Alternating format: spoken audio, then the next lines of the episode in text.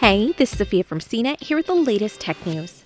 At Tesla's Battery Day event last month, the automaker promised that an early version of its long awaited full self driving system would be available in a month or so.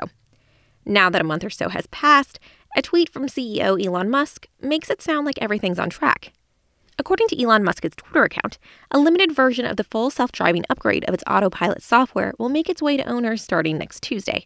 Musk was quick to note that the FSD beta will be limited to a small number of people who are expert and careful drivers. It's unclear how Tesla will determine a driver's worthiness. Tesla does not operate a public relations department to field requests for comment. During this year's Battery Day presentation, Musk explained that Tesla had to give autopilot a serious overhaul to help bring it to this point. It's worth noting, as always, that there is no such thing as an autonomous car for sale currently. FSD is a highly advanced version of autopilot, which itself has seen several major upgrades over time adding features like automatic lane changes, highway driving assistance, and automatic traffic light and stop sign control. The latest update, which we reported on earlier in October, added the ability for Tesla vehicles to automatically drive through green lights without requiring a lead car to start moving first.